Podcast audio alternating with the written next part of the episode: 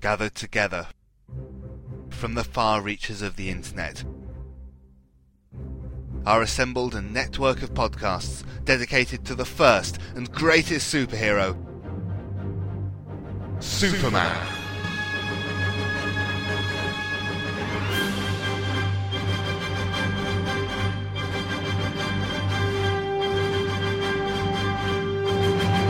Superman Podcast Network is dedicated to covering all aspects of the Superman legend, featuring The Thrilling Adventures of Superman, Golden Age Superman, the Superman Fan Podcast, Superman in the Bronze Age, From Crisis to Crisis, a Superman podcast, The Schuster Herald Podcast. It's Superman. The Carousel Podcast. The Amateur Steel, a John Henry Allen podcast. The world's best podcast. and Radio KL from SupermanHomepage.com. join hosts Michael Bradley, John Wilson, Billy Hogan, Charlie Niemeyer, J. David Weeder, Jeffrey Taylor. Michael Bailey, Scott Gardner. Sam Rizzo. Danny Sapp. Matthew Epps.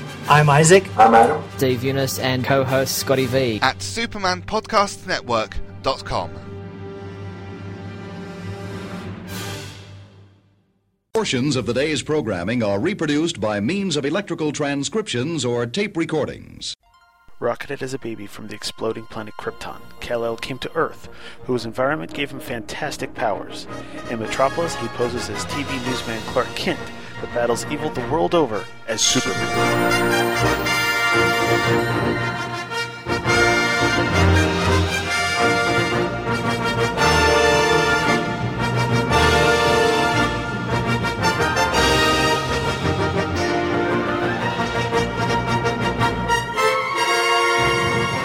Hey everybody, and welcome to episode 83 of Superman in the Bronze Age. My name is Charlie Niemeyer, and I'm so glad to be back talking to you all again today.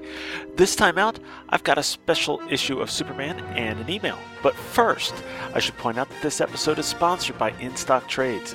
Be sure to follow InStock Trades on Twitter, and you will receive special notices on deals of the week. Now that the holidays are right around the corner, this is a great site to do some holiday shopping, and shipping is free for orders over $50. Currently, they're running their New Year's resolution sale this month, and that's going to be all DC, Marvel, Image, and Dark Horse books at 45% off. Well, they're also going to have a separate IDW Doctor Who sale for 45% off as well. You can check them out at instocktrades.com. First up, we have a comment on episode 80 from Russell Bragg. And Russell writes, Hi! As I write this, only the first part of Superman vs. Muhammad Ali has been posted. I'll probably write again after I listen to part 2, but I just had to comment now. It was great hearing from Michael Bradley again. It's been too long, not counting the Man of Steel roundtable his comic or his podcast hosted. I have always enjoyed this comic, which I have in the original tabloid-sized edition. It's so awesome to look at, and that cover, you just can't say enough about the cover. I was never a huge Muhammad Ali fan, nor boxing for that matter, but it was very unique to team up Superman with a real life celebrity and have them in an adventure together. And battling against aliens? Wow. I needed to confess to you how ashamed I am for something. Several emails ago, I mentioned about bringing back the favorite segment back where you asked the listener to write in with their favorite whatever for the week, i.e., story, team up, writer, etc. You said you might if we could give you some ideas. It was my suggestion, and I still haven't been any help. I should have kept my mouth shut. Mostly, I couldn't remember what favorites you had already given and didn't want to repeat them. However, I did think of one. What is your favorite Superman story involving kryptonite? It's my question, and I still have to think about it. Oh well, I hope you will accept my apology. Now that I have one favorite for you, maybe you can come up with more. Hope all is well.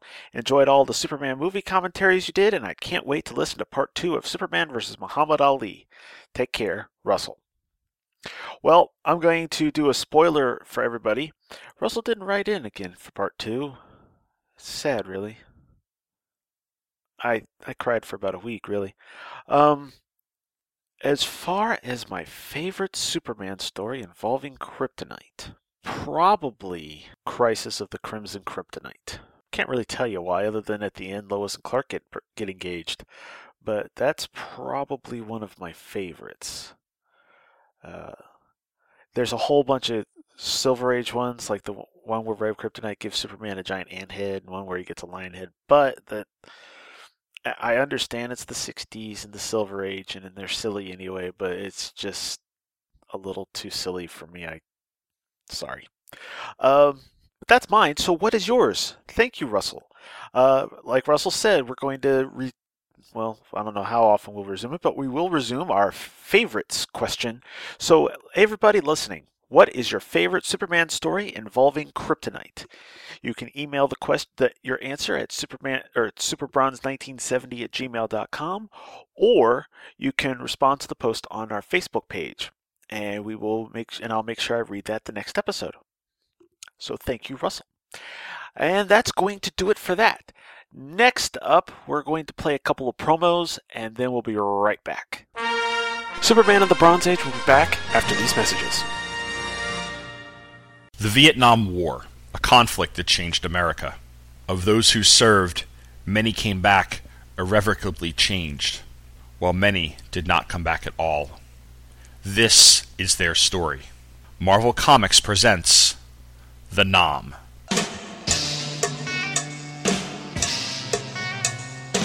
Join me, Tom Panarese, for In Country, a podcast that covers Marvel Comics series The 'Nam.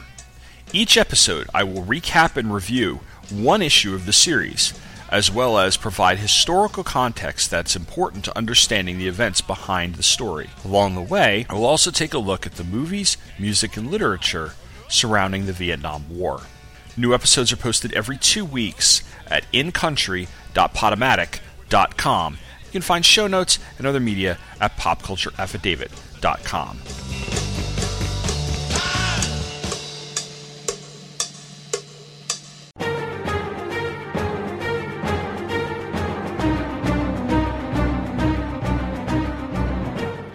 you enjoy time travel in general and the Silver Age of comic books in particular?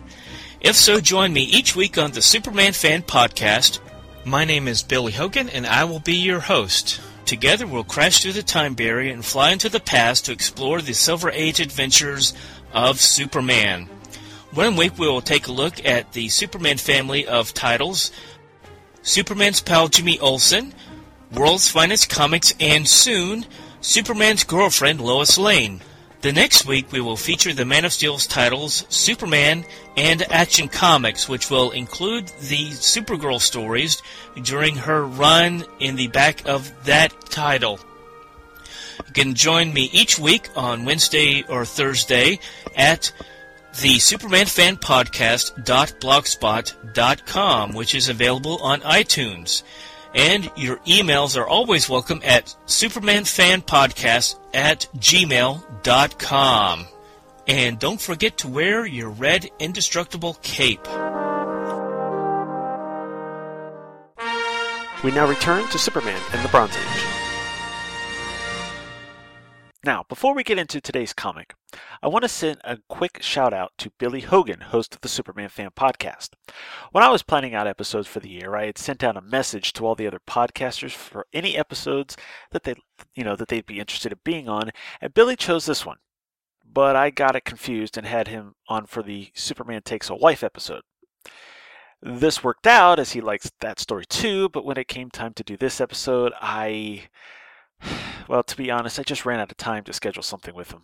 In fact, as I'm recording this, it's the night I'm supposed to be posting it. So I apologize. Uh, so I'm going to end up doing this one solo, and but I want, but I apologize to Billy, and I hope you all will check out his show if you aren't already at the Superman Fan Podcast.blogspot.com. It's a good show. It's been running for a long time.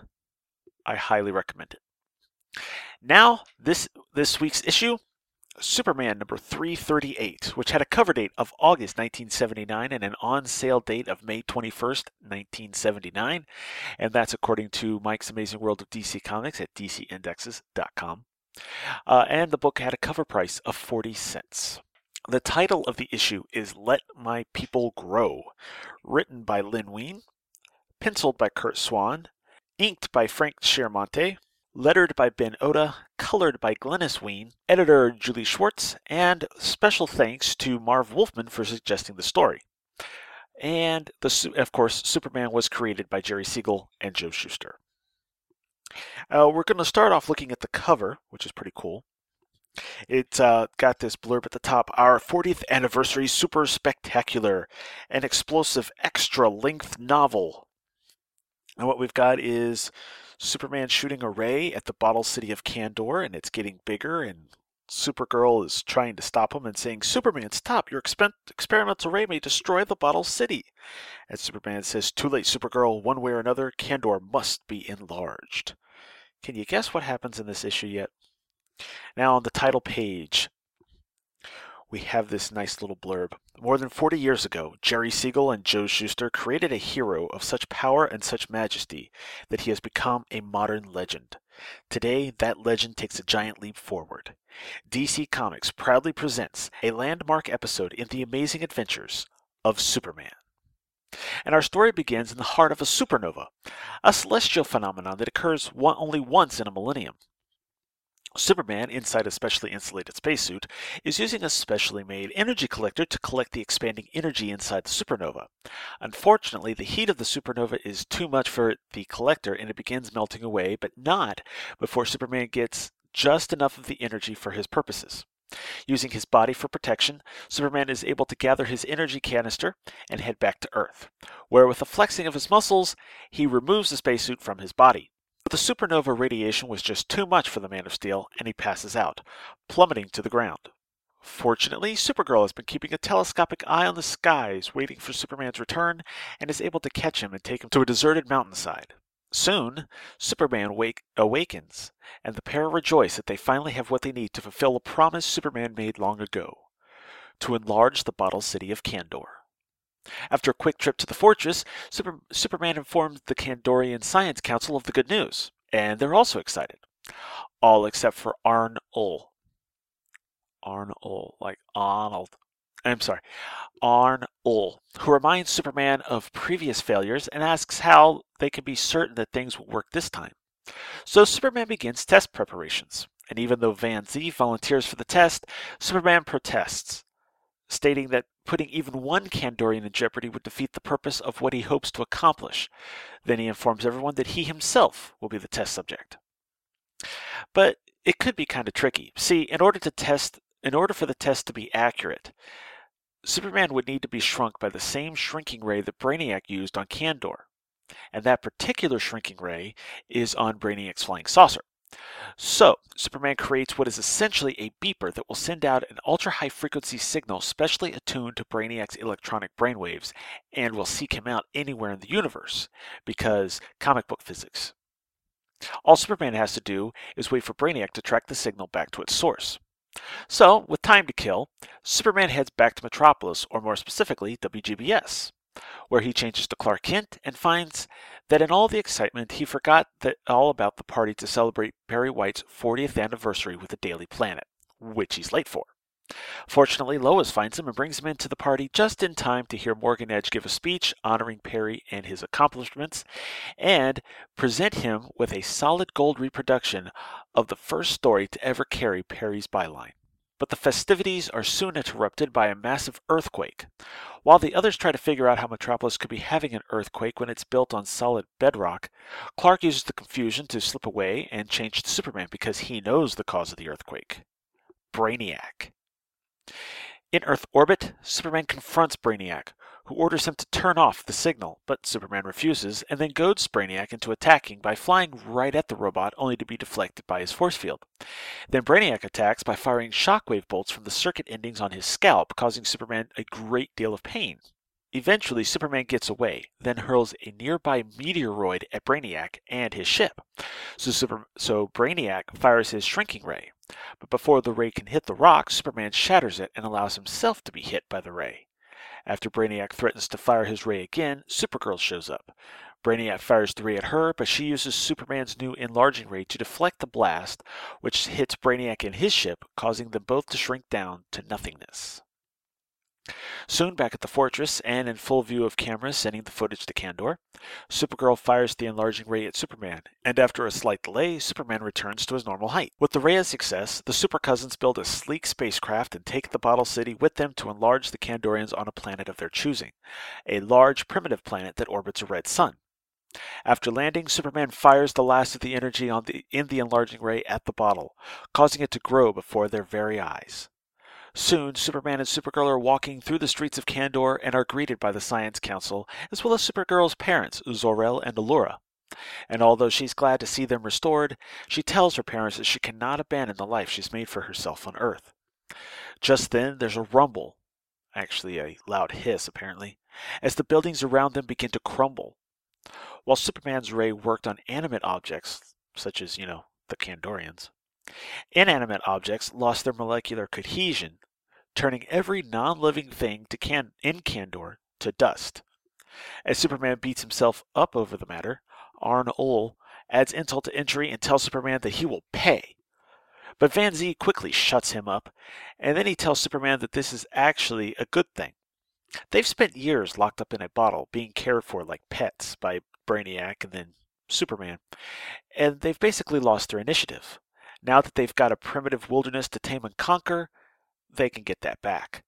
Plus, while the city is gone, Superman has provided them with a whole new world, a new Krypton, if you will. Superman offers to stay and help rebuild, but Van Zee respectfully declines before knocking Superman out with a punch. He then explains to Supergirl that the planet is a phase world that actually exists in another dimension and only appears in our universe during a shift in the cosmic axis. But this shift is about to end, and the heroes need to leave now before they're trapped on this new Krypton. So Van Zee carries Superman back to the spaceship, and Supergirl pilots it, pilots it back out into space. On the ship, Superman comes to just as the planet fades away, and the heroes wish the Kandorians Godspeed, envious of the great journey of cosmic discovery ahead of them. Now, wasn't that fun? That's ah, that was a fun start. Um, let's get into the notes real quick.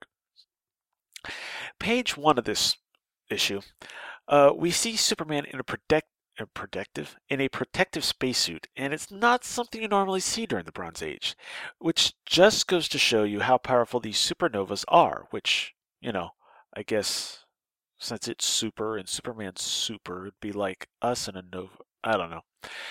Also, the design for the energy collector is pretty awesome, while the design for the spacesuit is pretty. Well, it's not awesome. We'll put it that way. But this energy collector, it's got like how many mirrors on it? Like five or six mirrors, or four. Uh, all making sure that the light gets shunted into this one tube, into the energy, into the basically the ray container uh, or the energy container. So I mean, it's just I don't know. It, it's really it's a detailed thing, and poor Swan had to draw it over and over and over again, but he did a good job of it. Also, it's pretty cool that Superman even has to wear goggles because it would burn his eyes. Uh, let's see, page four is where my next note is.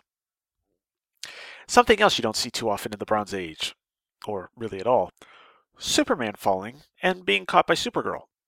Doesn't happen too much. Page 8. Now, here is a cool in story way to mention the 40th anniversary of Superman. On one hand, there are characters in here that we haven't seen before or for a long time from Jimmy and Lois's solo adventures, such as, uh, let's see, such as Percy Bratton, Dave Stevens, Well, that's about it. And an unnamed girl.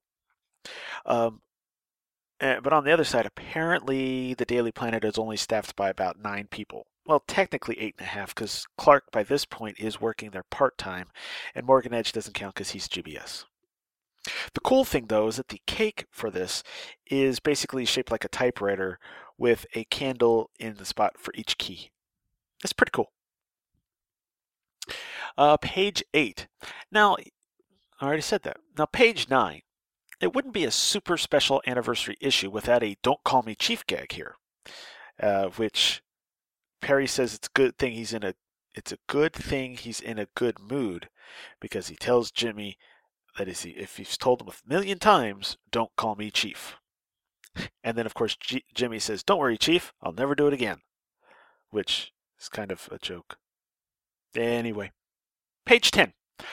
I'm wondering if Superman regretted upsetting, upsetting Brainiac when people were undoubtedly killed in the earthquake.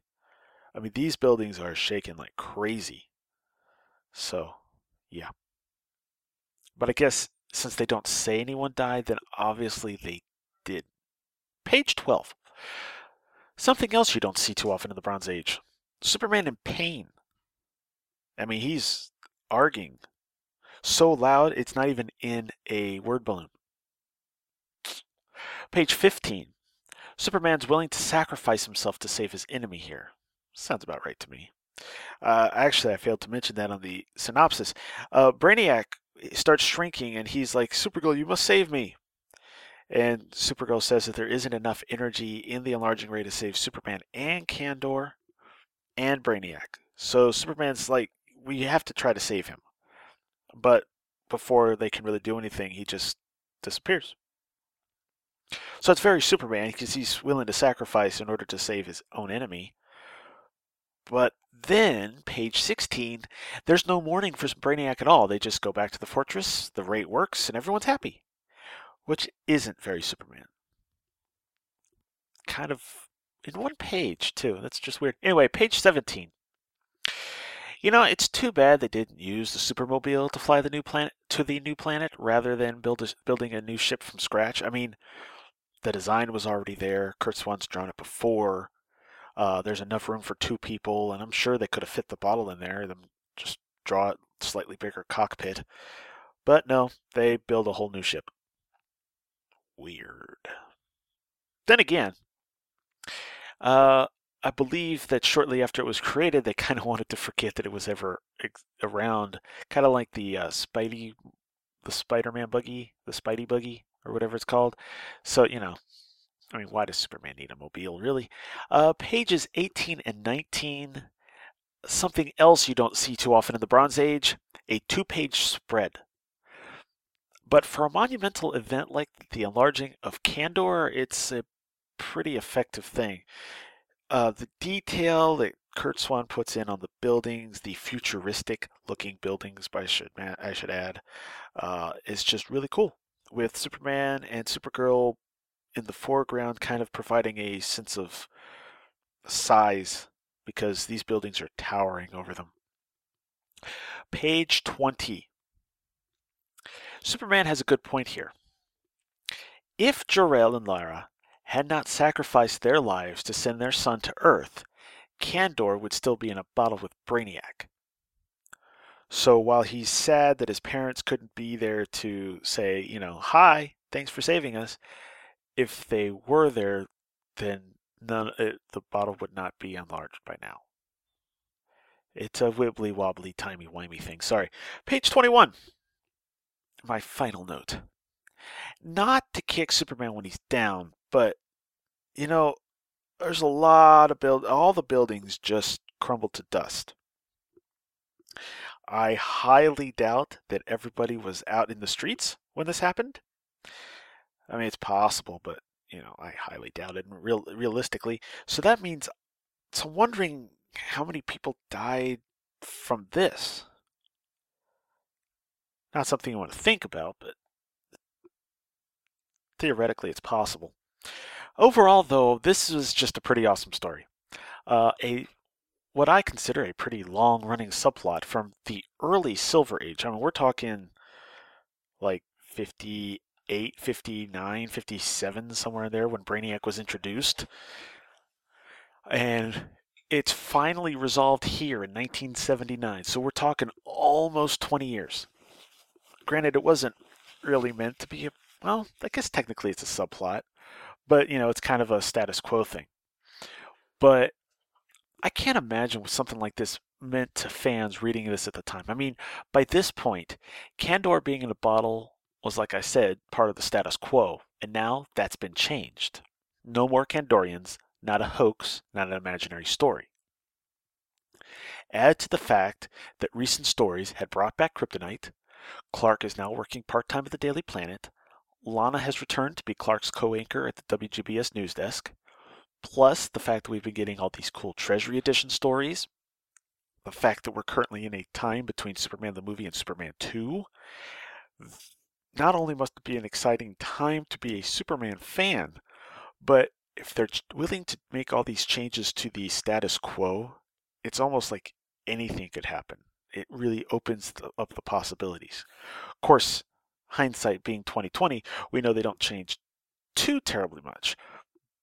But the possibility of it happening is there, and that's really cool.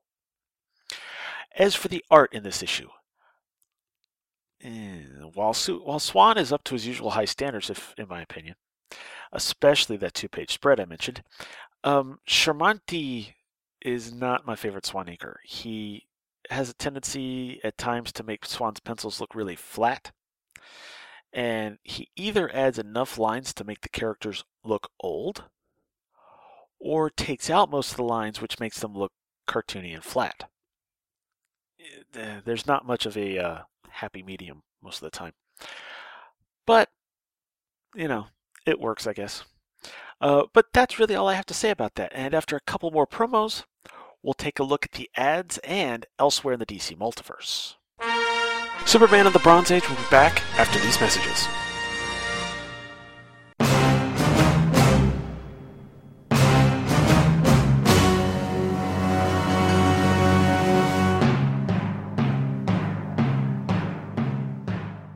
My name is Grundy, born on a Monday. The following recording was taken from an NSA wiretap of a Back to the Bins taping.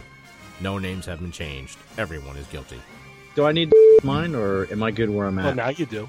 if I have mine, you have yours. You might want to yours only if you do have it set to automatically because you don't want it to automatically because the thing never works right.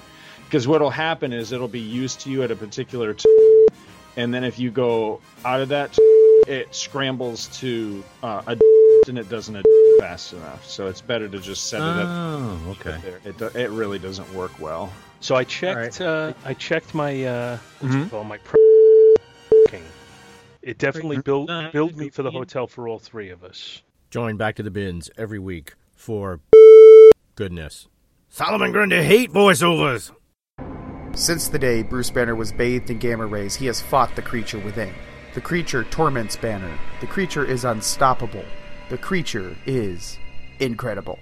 Now, the countdown has begun to Banner's greatest confrontation with the Hulk, and all of his internal battles have come down to one moment.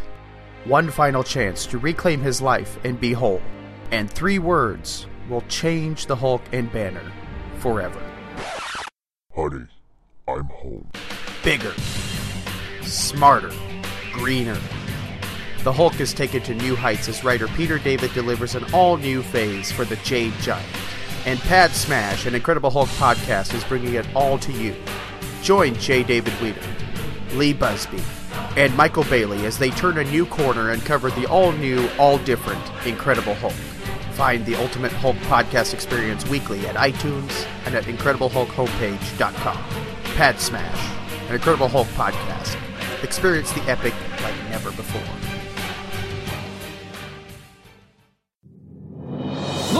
Up in the sky. It's a bird. It's a plane. No, it's SupermanHomepage.com, the number one Superman fan site in the world. SupermanHomepage.com, covering the world of Superman from the 1930s to today. News, reviews, rumors, and reports. SupermanHomepage.com for all your Superman comics, TV shows, movies, cartoons, radio shows, and more. Everything you ever wanted to know about the Man of Steel and more.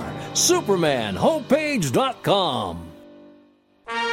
We now return to Superman in the Bronze Age. All right, our ads for this issue. First, on the inside front cover, we have a shoe ad for basically uh, their sport, it looks like cleats, endorsed by O.J. Simpson, which I'm sure was pretty cool then, but now has a whole different meaning. The you know, it's weird that the white kid on here is drawn to look like a really young Jimmy Carter. I mean, he was president, but still. Uh, anyway, next ad page is way in here. It's a fruit stripe gum ad. Let's see. Oh, it's one of those. Uh, basically, it's a one of those search and find pictures. Uh, there's a nice picture with a drawing.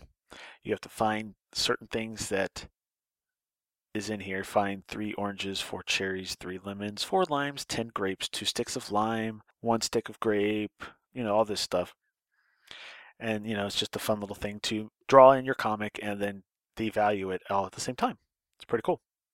Next page is a hodgepodge ad for a bunch of super gifts and gimmicks, such as the atomic pistol, or the uh, atomic mini pistol, which just makes a loud bang, uh, snappers, the snake nut can, the pocket spy scope, X-ray specs, you know that kind of stuff. Uh, moving right along. Oh, I'm going to tell you now. No hostess ad. Sorry, folks. Uh, the next page, or the next ad, is from Hostess. Well, okay. There is a Hostess ad, but it's not the comic, the little comic stories. Uh, it's well, the top half of the ad uh, shows a baseball player. Looks like he's hitting a home a uh, Hostess cupcake and a Hostess Twinkie out of the park. It says two big hits, Hostess cakes, plus free baseball cards. Find three full color cards printed on specially marked boxes of Twinkie cakes, cupcakes, Suzy Q's, and other Hostess snacks. Available in most areas, offer as good as supplies last. And I can't, you can't really tell who the cards are because it's all hand drawn. But yeah, basically you got cards printed on the on the box. So that's kind of cool. Of course, then you cut it out, and if you don't cut it out right, you know, it's kind of pointless. Next up is the Pete Rose batting practice ad. It's it's a basically a comic ad. It's basically um, it looks like it's a machine with a super stretch adjustable cord that pitches and lets you hit it without you know you having to run after the ball. Not bad. Once again, though, kind of going with the theme from the O.J. Simpson ad, uh, it's kind of a, an ad that includes someone that you really don't want to associate with too much, because yeah. Um, uh, for anyone who doesn't know, Pete Rose was caught gambling on baseball games, and so he's a black sheep of the baseball world and is banned from ever being allowed to be in the Baseball Hall of Fame, despite the fact that he was apparently really good. Next ad page is a two half-page ads. The bottom half is a grit ad, the same one they had all the way through the 70s, and now into the 80s, almost. And the top half is a Slim Jim ad showing a couple kids eating Slim Jims. That's right. Telling kids to ask their mom to pick up the, to pick up Slim Jims. Uh, let's see. The next page is for, or the next ad is for a remote-controlled Lamborghini Countach 120 scale uh, with lights, and it's the ultimate sports car, super sports car kit. Just $12.99 plus $2 postage and handling. You get this nice remote controlled Lamborghini Countach, which actually, even considering it's more than 30 years later, still looks like a really cool car here. Plus, with each order, you get a free Superman iron on with each order. Doesn't say you get the shirt, just the iron on. Apparently, this thing you can operate the headlights and tail lights you can operate the headlights and tail lights with a winking feature, motor-driven power steering. Car has two powerful electric motors, forward and reverse shift lever, and steering wheel on the control box. Turns left and right. Thank goodness. Requires batteries, which are not included. It's heavy construction, a detailed model kit with glue included. So, you get this kit, you build it, and then you can drive it. So, in other words, I wouldn't have tried for this anyway because I can't do model kits. Shame, really. Uh, the next one is a uh, ad for coins. We'll pay you ten thousand dollars for a copy for a, for a copy for a copper 1943 penny like this one.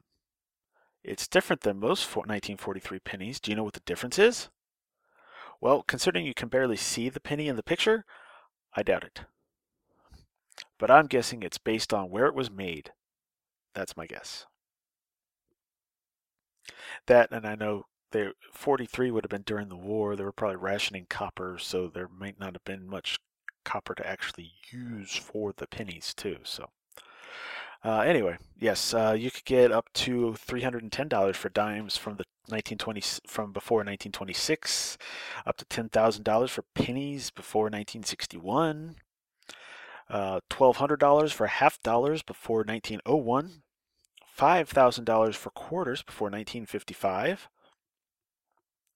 up to $75,000 for silver dollars before 1935, up to $88,000 for gold coins before 1932, and up to $95,000 for nickels dated before 1914. Wow, and that was in 1979. Uh, the next next ad page is a hodgepodge ad, uh, you know, with the you know comic books for sale, secret code spy kits, uh, superhero pendants, which is ironic because the only two they show on here is the Hulk and Spider-Man, which I believe at this point both had. Well, Spider-Man's always been popular. I don't know if I think his live-action show was probably over by this point, but Hulk was going, so yeah. Yeah, uh, Atlas body, flying rockets, that kind of thing. Uh, the next ad page is for Sea Monkeys. Now, this same Sea Monkeys ad, other than the price changing, is has been used in comics since the 40s. Fun fact. Uh, now we're at the inside back cover uh, with the Corgi, Corgi ad. Shh! Don't let Lois find Lois Lane find out you're you're a friend of Superman. She's so snoopy, she'll want to know where you got that neat supermobile. Oh, so much for the supermobile being dis- being gone from memory. Uh, see, we wanted to make these cars just the right size and the right price for you. Now, I believe this is supposed. This was an actual Neal Adams ad, although the artwork, everything's so small, it's hard to tell. But basically, there uh, we've got five different little vehicles. We have a Daily Planet truck with a nice Daily Planet advertisement on the side. We have a van that has Superman's logo on the side. We have a Metropolis police car. We have basically the Daily Planet copter from the Superman movie and the Supermobile. And all of them are small enough to fit in your pocket. Pretty neat, huh? Uh, and the back cover is is for the Daisy 840 air rifle. Action, power, accuracy, shoots BBs and pellets. Contact your local JCs about Daisy's shooting education program. So there you go. Back when they were allowed to use guns. And it's endorsed by Johnny Unitas, who would have been popular in my area at the time, had I been alive, due to the fact that he used to be a quarterback for the Baltimore Colts. That's right. I know these things. Uh, moving right along, let's look at elsewhere in the DC multiverse this month. So, looking at cover date August 1979, sorted by publication date. See what we've got. We've got Batman number 314. And it looks like Batman's up against Two Face. Let's see. I am right. Batman takes on Two Face. Uh, DC Comics presents number 12. Superman teams up with Mr. Miracle. Detective Comics number 485 has Batman on the cover dealing with. Oh, what's his name? The Tiger guy uh, has Batman teaming up with the Bronze Tiger, or perhaps up against the Bronze Tiger, or the Bronze Tiger's in it. Uh, but there's you know several stories. There's a Robin story, Demon, Batgirl, and Man Bat. This was during the time when um, the Batman family book had had had to be consolidated into Detective. So you got stories featuring all these characters. Uh, in Flash number 276, apparently the Flash is up against Green Lantern. Actually, he's up against, at least on the cover, Green Lantern, Batman, and Wonder Woman. Uh, Flash believes they're all imposters. Are they? I don't know. Uh, let's see, I haven't read that one. Uh, Justice League of America number 169 uh, is the exciting two part novelette Doomsday Decision starting in this issue. So I'm guessing it's a two part story. People are attacking the Justice League for no apparent reason. Cover is not that great, but it's a oh Dick Dillin. That's probably why. Uh, also this month we have World of Krypton number two, which is the second issue of DC's very first, um, which is issue number two of DC's very first miniseries, and ironically, and probably scheduled this way, this issue features the story of Brainiac stealing the city of Kandor. So just as we finally saved it, it gets taken again. That's pretty cool, actually. I didn't realize they did that. Uh, World's Finest number 258 has a pretty cool looking Neal Adams cover. Uh, let's see. Batman fights for his life against his best friend as the I'm sorry, Superman fights for his life against his best friend as the Batman falls victim to the Krypton curse. It's a Neal Adams cover. I don't know what the Krypton curse is, but Batman appears to have turned into a man bat. Is all I can tell you. Uh, Action Comics number 498. We're getting close to super uh, to Action 500. Um, we we see Clark and Lana watching Superman go into battle. But how can that be if Clark is Superman? Think about it, folks. Think about it. I know, it makes your head hurt, doesn't it? Uh, Brave and the Bold number 153, Superman teams up with the Red Tornado. Green Lantern number 119 is actually a team up of Green Lantern and Green Arrow. Um, apparently dealing with the gravity connection, whatever that is. It's got a cool cover though. Super Friends number 23, which is, of course, the tie in to the long running show. It features the SOS from Nowhere, and looks like the Wonder Twins are going to have to save the Super Friends from the mirror worlds of Mirror Master, who never actually showed up on the show, so that's pretty cool. Superboy and the Legion of Superheroes number 254 uh, features the Legion going up against the League of Super Assassins. And according to the cover, looks like the Super Assassins won. And finally, Wonder Woman number 258 as Wonder Woman tries to stop an uh, looks like a nuclear warehouse from being destroyed, and she may be too late. Did I just say a nuclear warehouse? Where it looks like she's trying to, it looks like she's trying to prevent a nuclear plant from being destroyed, but it looks like she's about to be too late. So yes. And thus ends the Superman portion of this episode. Next up, Mr. J. David Weeder regales us with yet another exciting adventure of Superboy and the Legion of Superheroes.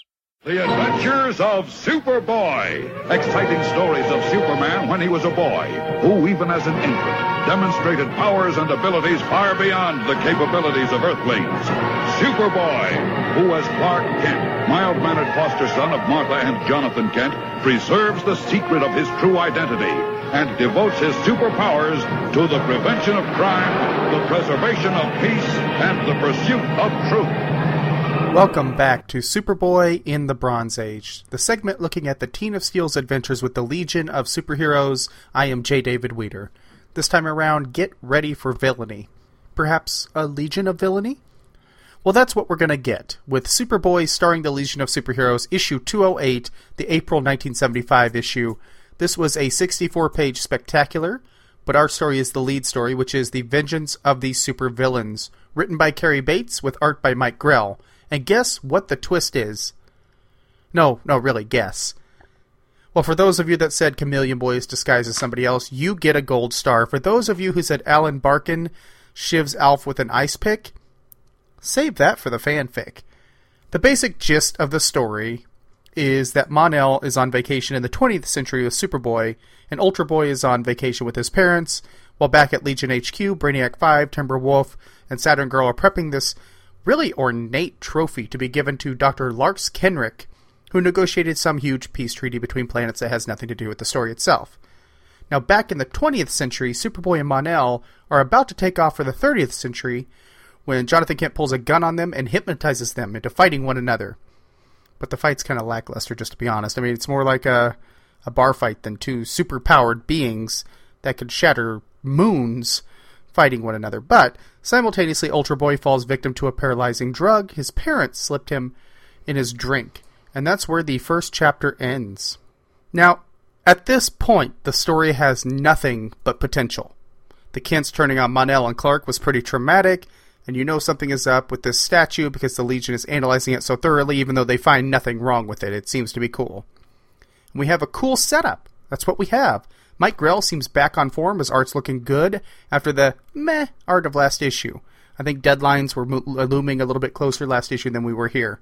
It even begins with a cool frontispiece of the Legion of Supervillains looking at an explosion on a model of Legion HQ and just a promising sunrise over Smallville. Everything is going well at this point, and I never would have suspected that we would see Chameleon Boy fake out once again. But Saturn Girl is looking like she stepped off the cover of the 30th century version of Cosmo. It's odd that they didn't make an action figure of this particular version of the suit that she wears, which is revealing. I'll put that there and leave it as polite as I can. And then we get the Legion of Supervillains in Chapter 2, which had me excited. I'm in. I'm excited. I'm psyched. Because the Legion of Supervillains is exactly what you, you would picture. They're evil analogs to Legionnaires. You're looking like Sun Emperor, Lightning Lord, Nemesis Kid, Spider Girl, and Radiation Boy, exact opposites like Venom is to Spider Man, evil twins like in a mirror, mirror universe, Star Trek style. And then this story becomes an information dump. The whole chapter shows how Chameleon King, the opposite of Chameleon Boy, infiltrated Legion HQ as a box and snuck out in the trash. He sabotaged the trophy to blow up, and that's pretty much the whole chapter. Again, I'm still good. Yes, it's an information dump.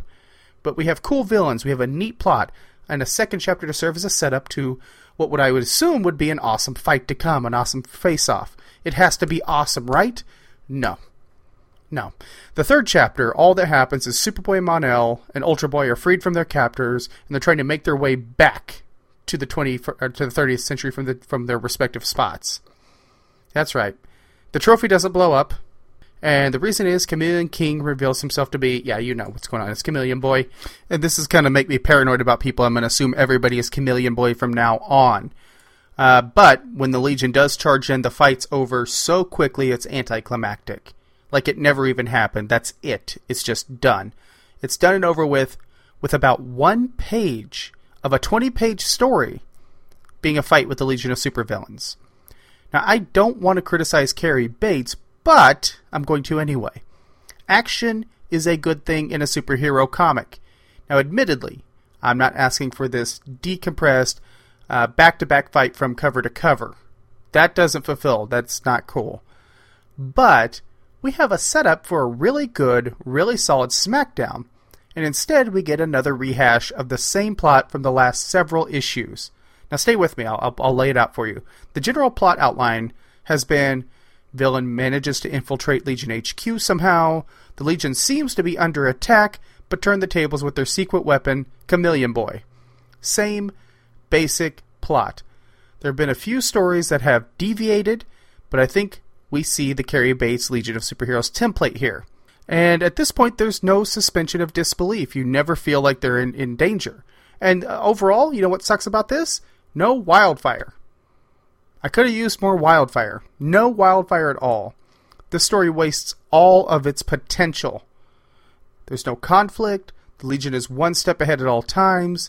I lost interest completely when we got to chapter 3, which is a bummer because I really wanted more out of the Legion of Supervillains.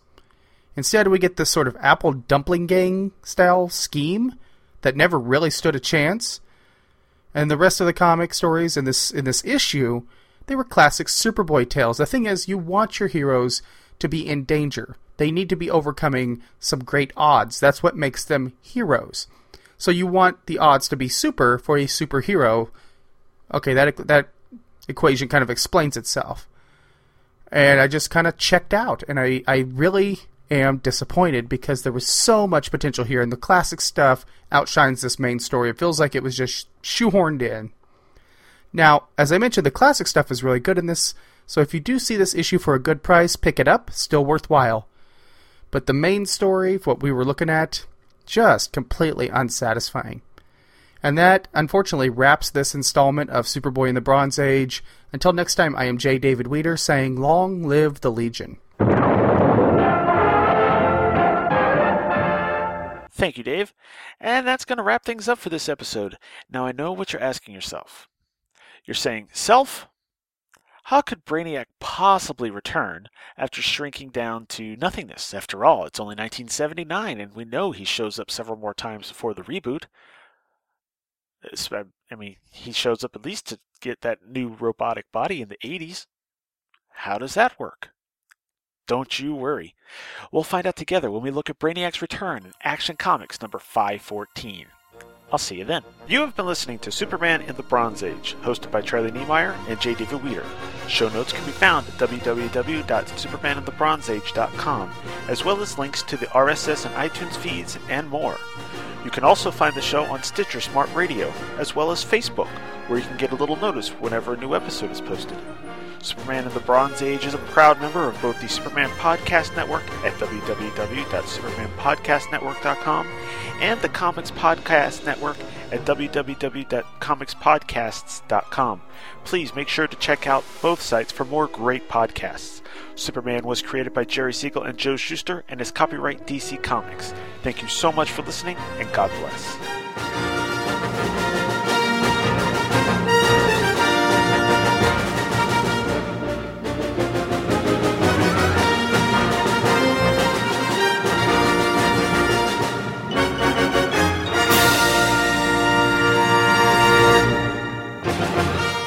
Listen to our show on Stitcher Smart Radio.